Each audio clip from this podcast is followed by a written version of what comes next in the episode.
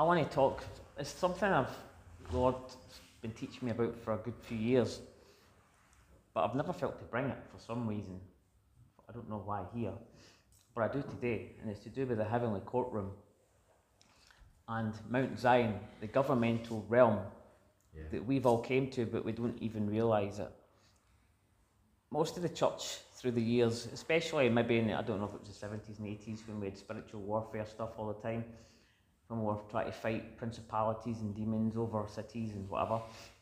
We've thought to get revival, we need to get rid of the demons over a region or whatever by fighting hard. And we thought it was all about a battlefield when actually the truth is it really should be about a courtroom because we are called higher than the battlefield. We are called higher. We are seated in heavenly places, but there's this place called the courtroom that we are all called to go to. And I want to go through some scriptures today. So is that okay if it's more of a teaching thing than a preachy thing, or it might become a preachy thing? I don't know.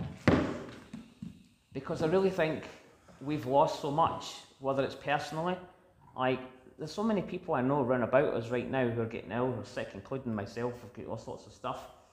And my best friend just died a week ago with alcoholism, and like there's so much we've lost. As you were praying about the nation, the church, we've lost so much. But I believe we can get restitution better than even restoration. But it's all about knowing how to go to the heavenly courtroom. It's all about the governmental realm. I want to start with Hebrews 12 22 24. And it says, But you have come to Mount Zion, to the city of the living God, the heavenly Jerusalem. You have come to thousands upon thousands of angels in joyful assembly, to the church of the firstborn whose names are written in heaven. You have come to God, the judge of all, to the spirits of the righteous men made perfect, to Jesus, the mediator of a new covenant, and to the sprinkled blood that speaks a better word than the blood of Abel. We have come to this place called Mount Zion. It's a governmental place. If you want to know what Mount Zion is, it's a governmental realm. It's a place of government. It's a place where David did 24 7 worship and they governed from. And it's the place of the living God. It's a heavenly Jerusalem, so it's a heavenly dimension. It's another realm. Mount Zion, it's, I'm not talking about Mount Zion in Israel, I'm talking about the heavenly Mount Zion because it says it's the heavenly Jerusalem. And in this place where there's the heavenly Jerusalem, we have come. It says, You have already come. It doesn't say you will go there one day when you die. It says you have already come. So whether we realize it or not, and most of us don't even realize it, we have come to a place called Mount Zion, which is actually another dimension where your spirit lives there now and you're here at the same time. Now, I don't understand that. Maybe we don't even need to understand that. But somehow you're physically here, but your spirit is in Mount Zion because you have come. That's past tense. When you were born again, when you were saved, when your spirit was reborn, you were born from above. Your spirit is in heaven. And somehow your spirit is in this governmental realm. But we've never, as a church, learned how to function from there. We've tried to battle demons and principalities on the earth. And a, a lot of people get into a lot of trouble. Whereas we should be functioning from this place by faith. Bill says it all the time, actually. It's by faith. You don't need to feel it. You don't need to sense it. You don't even need to see it. You might see it, and some people do see because they're seers. But we have come to this place, and in this place is God the judge. And actually, it says the church of the living God is there. The word is ecclesia. We use the word ecclesia all the time. So the ecclesia is actually in Mount Zion. If we function from the earth, we're not functioning as a true church. We're not. We're supposed to function from Mount Zion. The saints, the spirits of righteous men made perfect, that's a cloud of witnesses. The cloud of witnesses are in this place called Mount Zion. So it's a governmental realm that we have all came to when we're born again. We've already come, it's past tense, where God the judge is, the angels are, thousands upon thousands of myriads of angel, angels. The angelic realm is there for us. The ecclesia is there, and we're supposed to function from there. So I want to talk specifically about the judge in the courtroom because there's different aspects of Mount Zion, like the angelic realm, but this is about the courtroom. And I want to just go through some actual um, scriptures that talk about the courtroom and just go through some scriptures so that we get it in our heart and our mind a foundation of that this is actually so scriptural. That this is all through the Bible. The Bible is based on, it's a legal document. The covenant is a legal document. Like the whole thing is about a legal document. Satan is a legalist. The law that we have broken, the law is to it's legal language. We've all broken the law. Psalm 89:14 says, Righteousness and justice are the foundation of your throne. Steadfast love and faithfulness go before you. The very foundation of God's throne is righteousness and justice. He is a just God. And I believe with all my heart that we are going to see justice. God has like stood back for a lot of years. In this country, the church, everything has fell into ruin. But God has a justice system. And He's waiting in those people who know how to go into that justice realm, into the realm of the courtroom, to receive restitution for our families, for, for our nation, for our cities. Think about all the revivals that we've lost, all the things that have failed, all the things where the enemy has came and attacked. But we are going to have restitution once again when we learn how to function in the government of God in the Mount Zion, in the courtrooms of heaven. So let me just go through some scriptures just to build a foundation. Zechariah 3. And this is just a classic courtroom scenario. And I'm, I'm actually reading it from the message translation, so you might not be able to follow it in, if you've got King James, but this is a classic courtroom scenario. It says, in, Next, the messenger angel showed me the high priest Joshua. He was standing before God's angel where the accuser showed up to accuse him. The accuser showed up. That is legal language, that's courtroom language. The accuser, Satan, stood before the court to bring accusation against Joshua the high priest. Then God said to the accuser, I, God, rebuke you, accuser. I rebuke you and choose Jerusalem. Surprise, everything is going up in flames, but I reach in and pull out Jerusalem. Now Joshua, standing before the angel, was dressed in dirty clothes. The angel spoke to his attendants, Get him out of these filthy clothes. Then said to Joshua, Look, I've stripped you of your sin and dressed you up in clean clothes. I spoke up and said, How about a clean new turban for his head also? And they did it, put a clean new turban on his head. Then they finished dressing him with God's angel looking on. God's angel then charged Joshua orders from God of the angel armies If you live the way I tell you and remain obedient in my service, then you'll make the decisions around here and oversee my affairs, and all my attendants standing here will be at your service. In other words, if we do what God tells us, if we're obedient, we'll actually it's even beyond just going to the courtrooms. We'll actually take charge of courtrooms. I know this sounds crazy, but when you read what it says, I tell you, if you remain obedient in my service, then you'll make the decisions around here.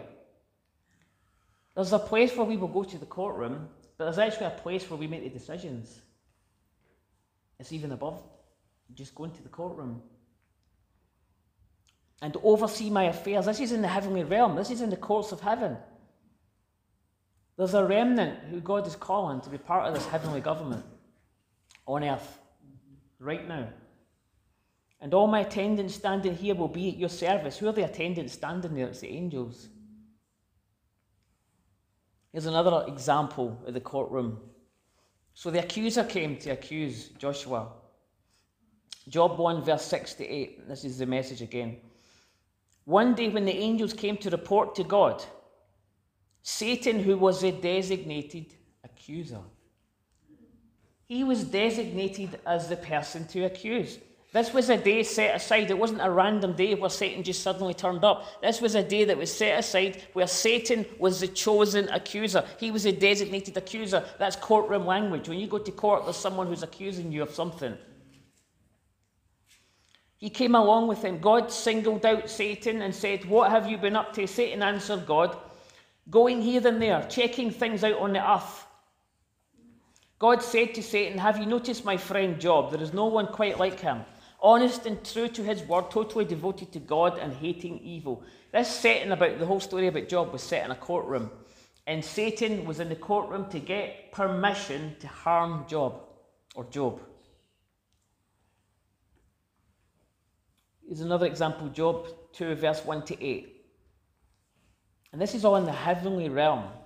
One day the divine beings came to present themselves before the Lord, and the adversary also came among them, the adversary, the accuser, to present himself before the Lord. And the Lord said to the adversary, Where have you come from? And the adversary answered the Lord, From wandering throughout the earth. And the Lord said to the adversary or the accuser, Have you thought about my servant Job? For there is no one like him on earth, a man who is honest, who is absolute, absolute, who is of absolute integrity, who reveres God and avoids evil. He still holds on to his integrity, even though you incited me to ruin him for no reason. The adversary responded to the Lord Skin for skin. People will give up everything they have in exchange for their lives. But stretch out your hand and strike his bones and flesh. Then he will definitely cause, curse you to your face. And the Lord answered the adversary, There he is within your power. Only preserve his life. I'm pointing all this out just to show there is an adversary. God is the judge. Satan goes to the courtroom to get permission to do what he does.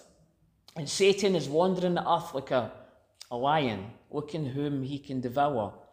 What is he looking for? He's looking for legal loopholes. What do you think repentance is about? Bible has spoken about repentance. Repentance, we, we think it means you just feel bad, really bad and sorry. It actually isn't. What it is, when you don't repent, the enemy, Satan the accuser, has actually a legal right into your life. When you repent, you close the loophole.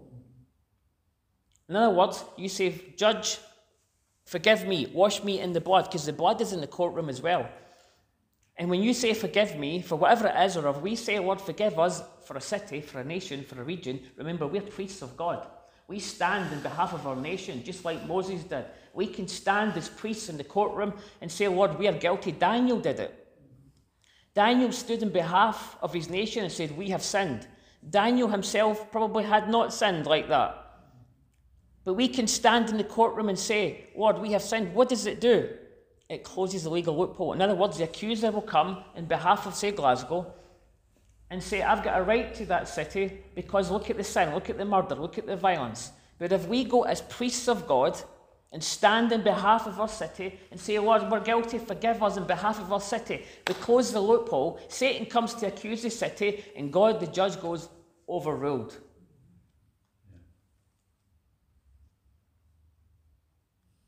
We are priests and kings in this heavenly realm.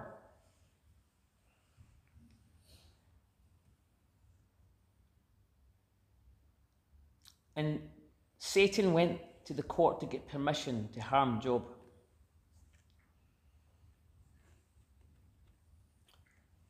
Verse 7 The adversary departed from the Lord's presence and struck Job with severe sores from the sole of his feet to the top of his head. In other words, Satan got permission to do that from the courtroom. Let's go into the New Testament then and have a wee look. This is Luke 22 31 to 34. And it's a scripture you've heard, but you've maybe not thought about it this way before. And it says this Simon, Simon, listen, Satan has asked excessively that all of you be given up to him out of the power and keeping of God, that he might sift all of you like grain or like wheat. But I have prayed especially for you, Peter, that your own faith may not fail. And when you yourself have turned again, strengthen and establish your brethren. Think about this. Simon, Simon, listen, Satan has asked excessively that he may sift you like wheat. Simple question where did he ask? Asked in the courtroom. Because it's a, there's a lot of first mentions. It's like when you see what's in the Old Testament, you can see how it functions. You can see how um, Satan had to go to the courtroom to ask to harm Job. And he was in the courtroom asking if he could harm the disciples. But Jesus, our intercessor, intervened and went, But I have asked that you would be spared. I have especially asked for you, Peter, that your own faith may not fail. And when you yourself have turned again or repented, strengthen and establish your brethren.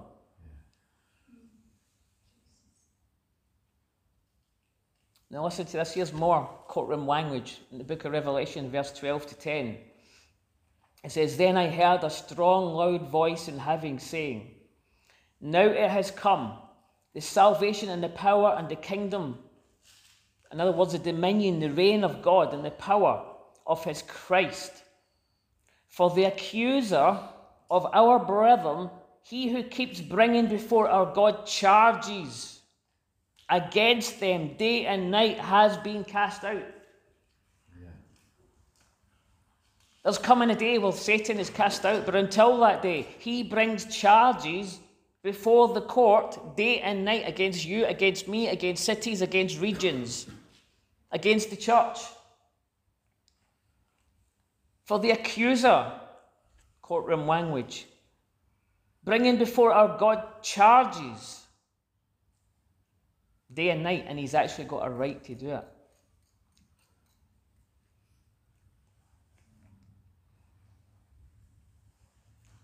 1 John 2 1. Again, this is courtroom language. It says, My little children, I write you these things so that you may not violate God's law and sin. But if anyone should sin, we have an advocate. That means one who will intercede for us with the Father. It is Jesus Christ, the all righteous, upright, just, who confirms to the Father will, will in every purpose, thought, and action. But if we sin, and if anyone should sin, we have an advocate. What does that mean? An advocate is someone who speaks on behalf of someone else. The term is often used in the legal profession to describe someone who has received some legal training which allows him or her to represent another individual in legal settings such as courtrooms and hearings. We have an advocate, Jesus, he's our legal expert, if you like. When you go to court, you don't necessarily know how it all works. So you have a legal expert, you have a lawyer. We have a legal expert. So when we go to the courtroom, you don't necessarily need to know how everything works. You just need to go with your humble heart and present yourself to him. But he is a legal expert. So let me just read some other little scriptures that just bring the whole idea of the courtroom. Psalm 35, verse 1 says, Plead my cause, O Lord. Plead, the word plead. How do you plead? Do you plead guilty? Do you plead innocent? Plead my cause, O Lord, with them. It's all legal language. That strive with me, fight against them that fight against me. Amos or Amos 5:15 says, "Hate evil, love good, maintain justice in the courts." Now listen to this one. This one is really interesting to me. This is after Job had been struck down with swords and his family died, and it says this. Job 13, verse 18 says, Now that I have prepared my case, I know I will be vindicated. Mm. I, am I'm, I'm not saying this is what I'm about to say is right because I don't know the answer, but I wonder if Job had prepared his case before he was struck down, he'd have been vindicated. I wonder if he had, would have been vindicated I wonder if he stood there and said, Lord, wherever sin has allowed Satan into my life, forgive me. If he had stood there and went humbly, like, because he actually, Job actually said, the thing I feared most came upon me. So fear was a gateway for the enemy to get access. If he had stood in the court and presented his case and went, Lord, I'm guilty, forgive me, then when Satan came to bring sores and to murder Job's children, I wonder if he'd have been vindicated in the, in the Lord where they went, overruled Satan, you cannot touch him. I wonder how many times that happens with us. All God's looking for is humility and true repentance, which is not, as Bill says, it's not just begging God, it's not feeling sorry, it's simply being honest and humble before God. If we allow God to search us in every area of our life and say, Lord, Forgive me. Lord, if I've done that, forgive me. Agree with the accuser quickly. If you're being accused, you say, Lord, forgive me. Why? It closes the legal loophole so Satan has no right in your life, family, or anything. And we, as priests of God, should be doing this as part of the ecclesia for nations, regions, towns, villages. That's what true repentance is. It's not just us all feeling bad, it's standing in the gap with humility, representing our cities. Now that I have prepared my case, I know I will be vindicated.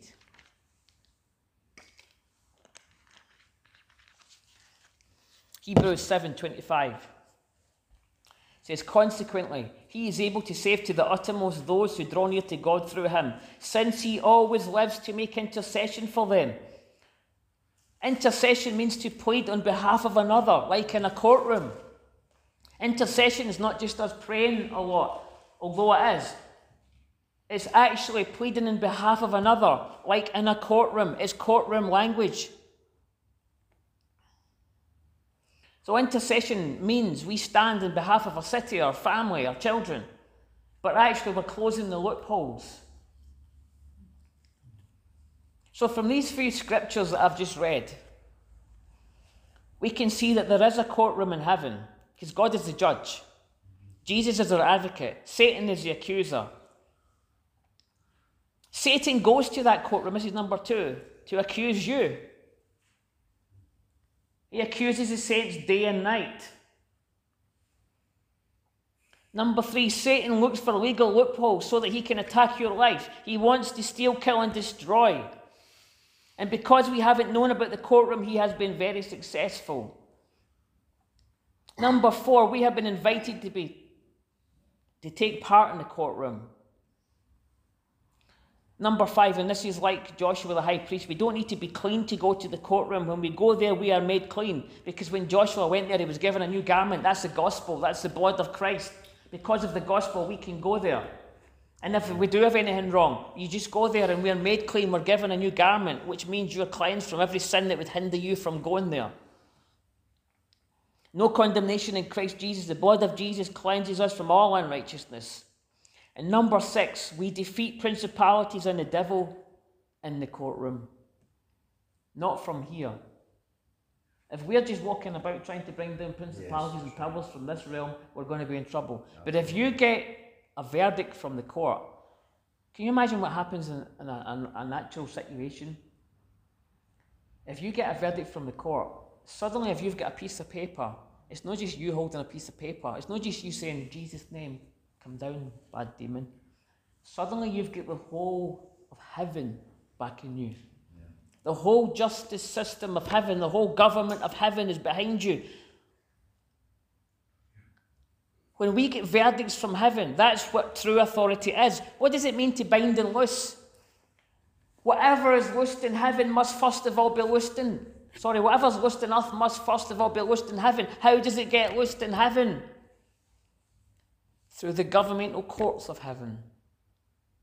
When you get something loose from heaven onto the earth, you could stand there and it could be the greatest demon of all time. It could be Satan himself. And because you've got verdicts from the court of heaven, he has to bow. But if we try it without verdicts from heaven, and you try and stand up against the Masonic or something, which people have done, you'll just get crushed you'll just get crushed because he's like, ah, what, what papers do you have? What, what authority do you have? And you say, well, Jesus' name.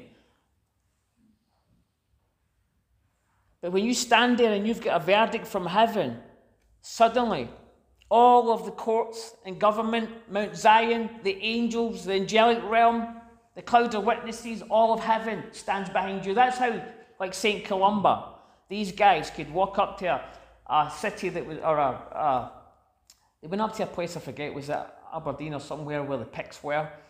And it was a walled city, a walled building like the White House, for example. And he just puts his staff down like Gandalf and Lord of the Rings, and suddenly the gates fly open and they walk right into the centre, and nothing can stop them and nothing can hinder them, and the Picts are suddenly converted. What kind of authority is that? Is because they had authority that was given to them from the heavenly realms. Yeah. If we just go about thinking we've got that kind of authority, we will get into trouble. But if we get verdicts from the courts of heaven, suddenly you're backed by heaven. I remember I had a powerful dream, and it was John Paul Jackson was in it. It was years ago. And he looked at me and he said, Do you realize all of heaven is behind you? And then he went quiet. And he looked with unbelief as if I wasn't believing and said, You don't get it. Do you realize all of heaven is behind you? How is it a policeman can stand in the road with sit on and do that, and every car and lorry and bus stops? But if you tried that, they would just go round about you. It's because that place is backed by the whole of the government, it's backed by the whole of the law. If we try and do anything in our strength and our ability in this earthly realm, we'll be crushed. But if you go to heaven, you go to the courtroom, you get verdict, you're humble, you repent of what you need to repent of, so you close all legal loopholes so the enemy has no right in your life. You get papers from heaven and say, My son will be saved, for example. The prodigals will come back. I will be healed because I've got the papers. No matter what I see on earth, no matter what it looks like, no matter how difficult it is, no matter how bad Glasgow is, no matter how bad Scotland is, no matter how far it's went away from God, we have got a verdict from the courts of heaven that says God is going to move in this nation.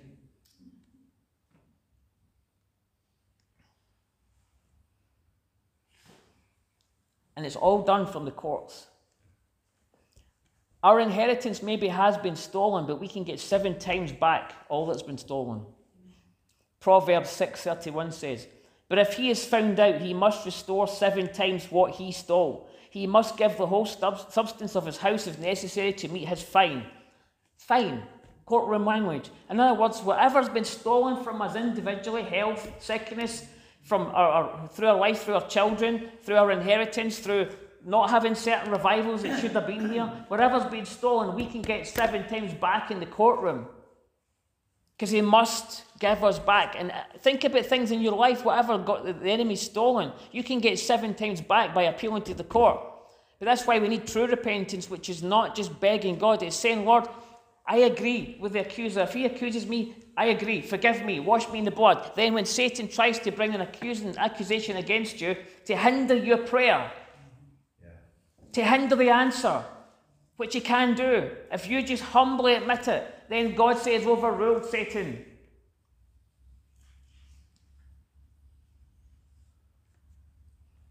So, how do we know what to ask for in the courtroom?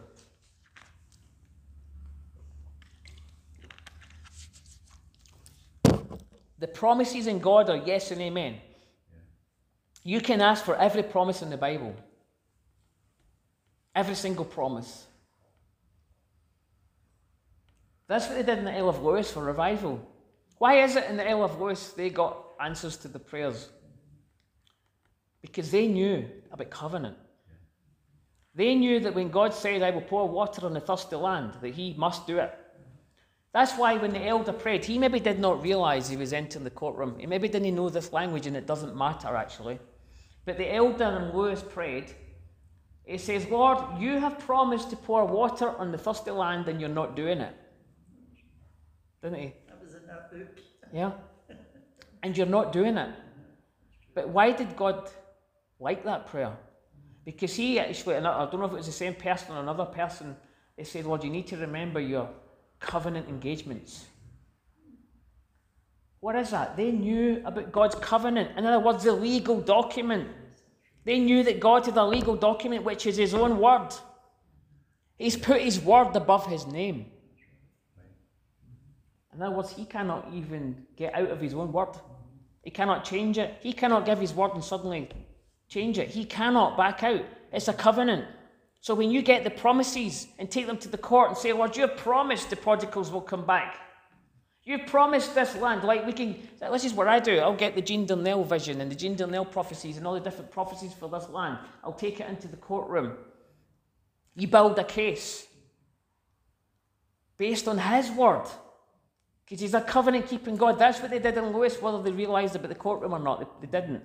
But it didn't matter. They knew about God's covenant. They knew he was a covenant keeping God. And they said, You have promised to pour water on this land and you're not doing it. And it was after that the barn shook.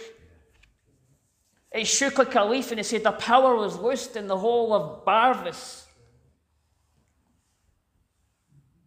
They knew about covenant. They knew about God having to keep to his own word. And we must take these things to the court and say, Lord, you have promised this. That's true intercession. It's not just begging God. It's actually saying, God, you've got, why are you not doing this? Like the elder, why, Lord, you have promised to do it and you're not doing it. It wasn't being rude. He was being full of faith. He knew that it was God's promise and he must fulfill his covenant agreement.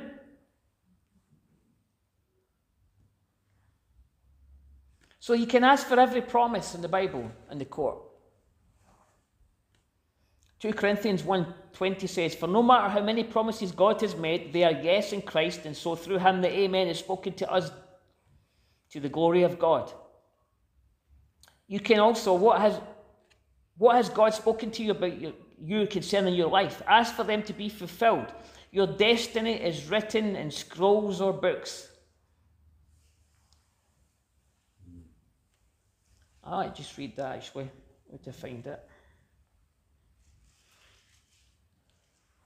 Psalm 139, verse 16 says, Your eyes saw my unformed body. All the days ordained for me were written in your book before one of them came to be. In other words, this is what the Jewish people believe, and I actually believe it because that's what this says here, really. Before you came to earth, you actually agreed to a book that was written about your life. In other words, there's a perfect will for you. We can deviate from the book, but there is a book that's perfect. And it's written for you. I don't know about you, but I want to know what's in that book. I want to fulfill that book. But you can take that book to the courts and say, Lord, if there's anywhere in it I'm deviating or have deviated, forgive me, cleanse me, wash me. I repent, but please align me with the book. We're not supposed to go from day to day just getting by, just surviving. We're supposed to thrive and flourish abundant life, glory, fear of God, revival, miracles, signs, wonders, healing, life, fullness.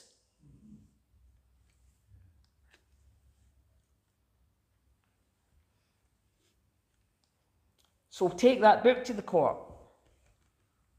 Daniel 7 9 to 11 is another scripture about the courtroom. It says, As I looked, thrones were placed, and the Ancient of Days took his seat. His clothing was white as snow, and the hair of his head was like pure wool. His throne was fiery flames, its wheels were burning fire. A stream of fire issued and came out from before him. A thousand thousand served him, and ten thousands times ten thousand stood before him. The court sat in judgment, and the books were opened. I looked then because of the sound of the great words that the horn was speaking, which is the Antichrist. And as I looked, the beast was killed and its body destroyed and given over to be burned with fire.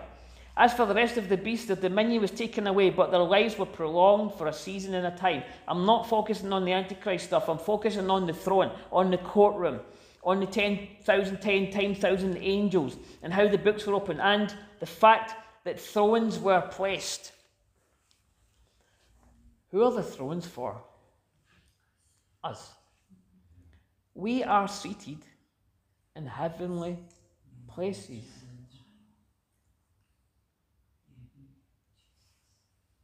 He is King of kings.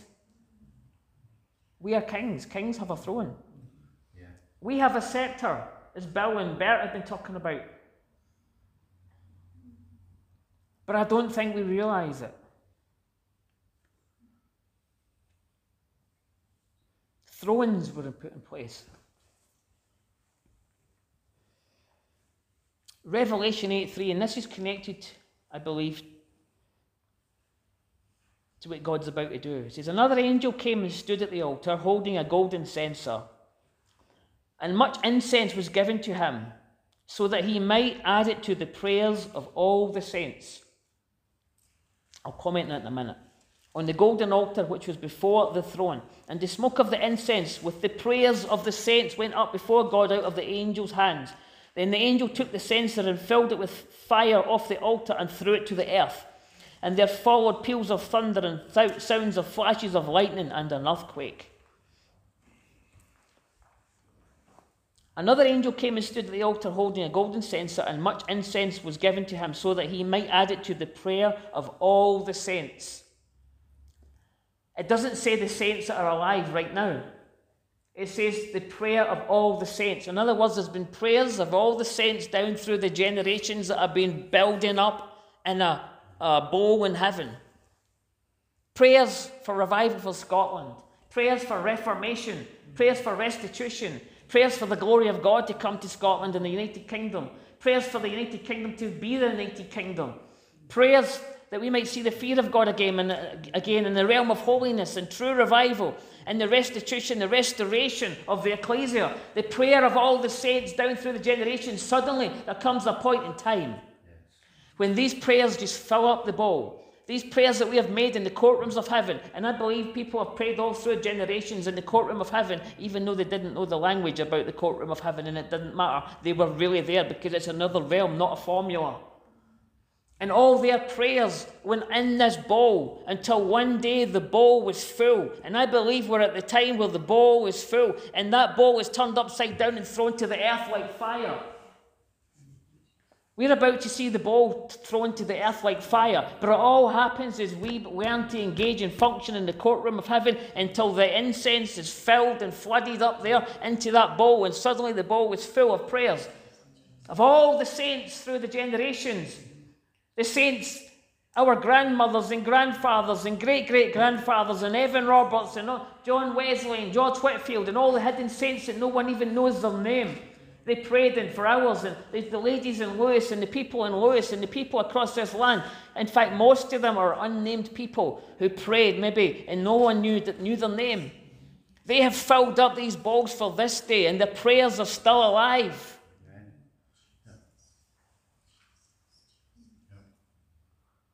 And the smoke of the incense with the prayers of the saints went up before God and out, out of the angel's hand. Then the angel took the censer and filled it with the fire of the altar and threw it to the earth.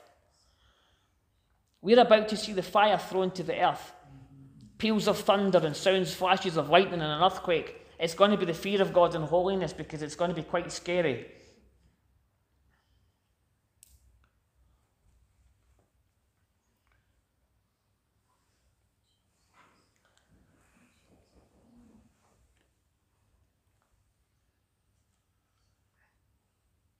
Everything's beyond the veil for the courtroom.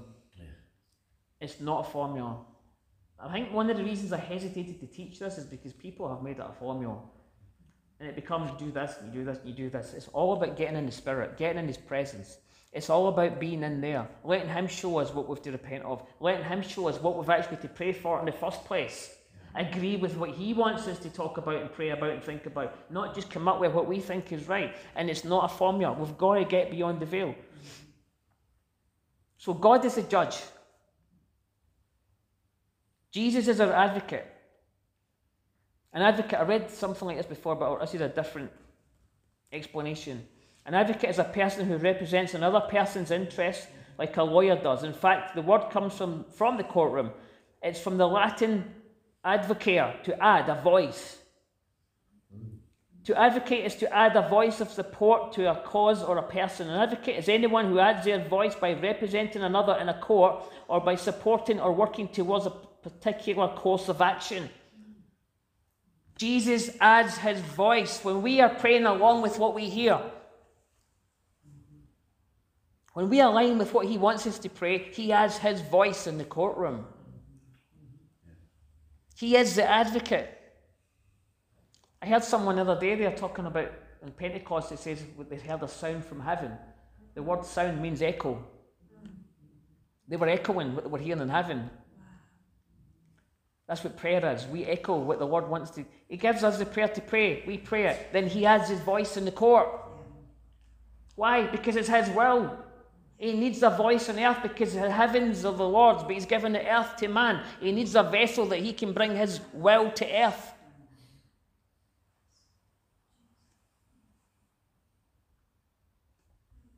And Satan is the accuser.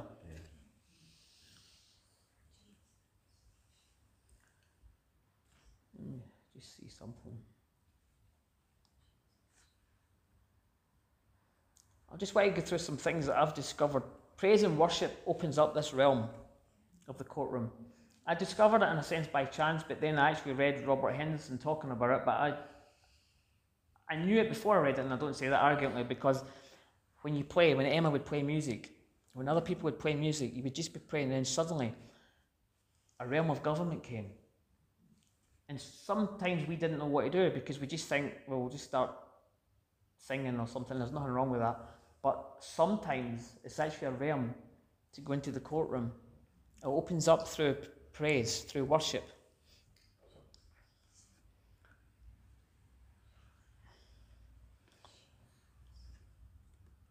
It's important then, as I've said this before, this is just practical stuff. We, we repent of anything we have been accused of.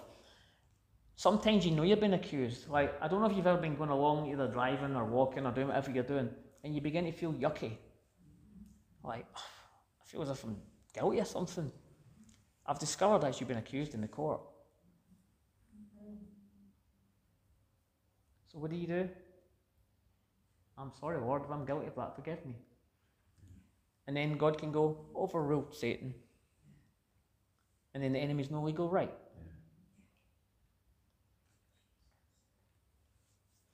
We ask to be forgiven and close any legal loophole we have allowed to be opened, and even if it was opened by our ancestors, because sometimes it's something they did. It's opened up gateways for us. And all you simply do, it's not a big thing, it's just say, Lord, forgive me for what they did. Close that door. Amen. It's not to feel guilty, it's not to roll about the ground crying out for mercy, although that might happen in revival. I'm not saying it won't. But that's not the purpose of it. It's not to condemn, it's to get rid of every blockage. Yes. God's not doing any of this to make us feel bad and condemned. He's doing it to get rid of all the blockages that hinder the fullness of Christ. He wants to get rid of every blockage that hinders revival. He wants to get rid of every blockage that hinders you walking in your complete destiny. You see, we have been given a fullness. When you're born again, you're given a fullness, but the fullness is like a seed inside us. And there's all these blockages. Sometimes it's in us. And uh, by the way, this all begins with us. It's about us coming humble before God and saying, God, judge me, search me, why? Not to condemn, but to get rid of all the blockages in us that hinder revival. The only thing that hinders revival is not a demon up there. It's not a demon up there. It's not a principality or a power who hinders revival. They can't. Because all authority has been given to Christ. That means all. Satan has got none. Apart from that which we allow him. And we allow him by having legal loopholes things in our life that shouldn't be there. So all we do is simply come before God, the judge, say, Lord, search me. Search me and know me. Why? To condemn me? No. There's something there blocking me. Get rid of that word, forgive me. And then suddenly the Spirit of God can move through you. It can move from your inner being, the Holy of Holies, because you are the temple, into your soul, into your body, so that your shadow can heal. That's where we're going.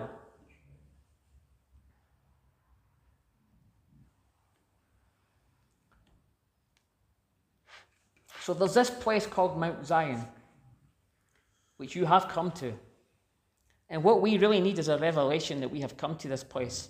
You have been given a throne because you're seated in the heavenly places.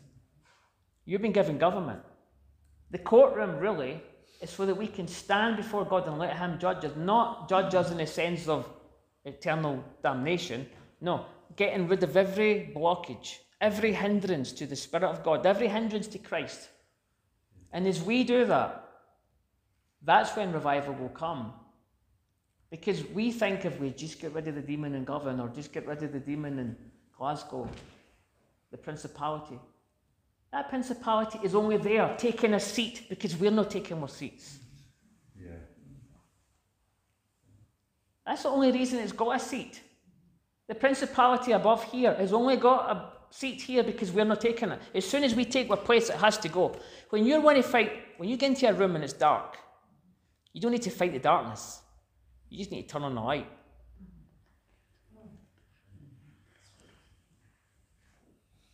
We have been fighting the darkness, shouting and bawling at the darkness, when actually all we need to do is allow the light of Christ in us by going to the court and allowing Him to deal with everything in us.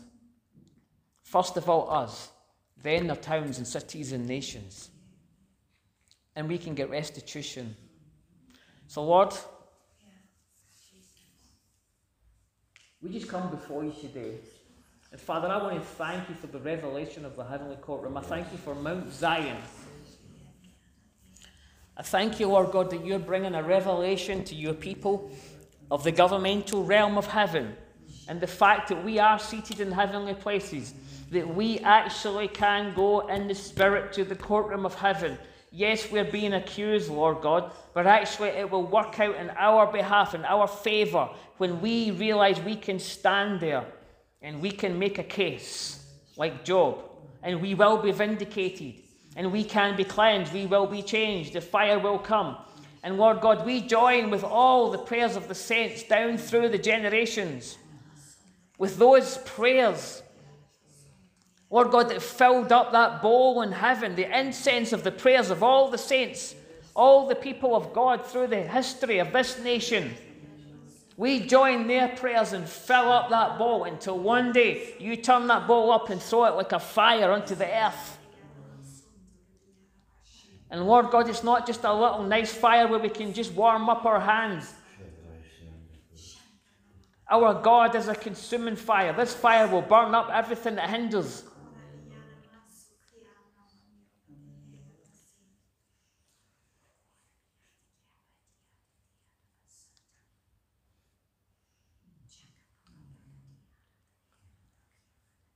Thank you, Lord.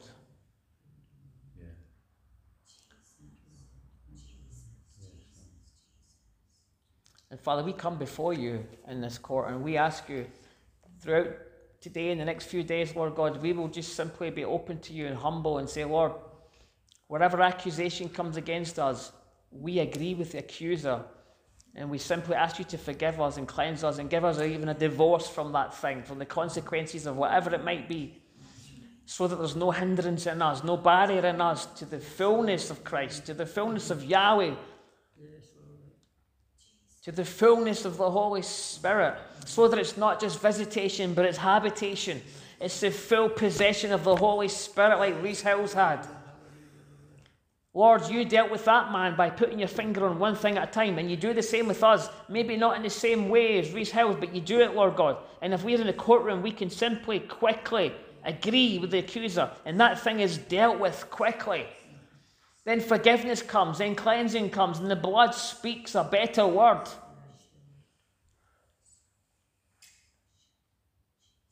And then you will prepare us, Lord God, for the fullness of habitation.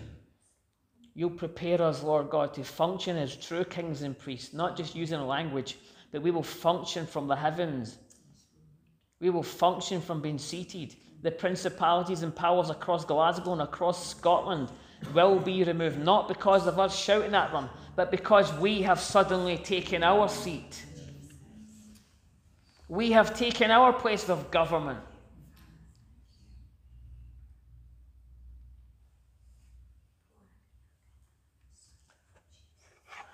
Amen.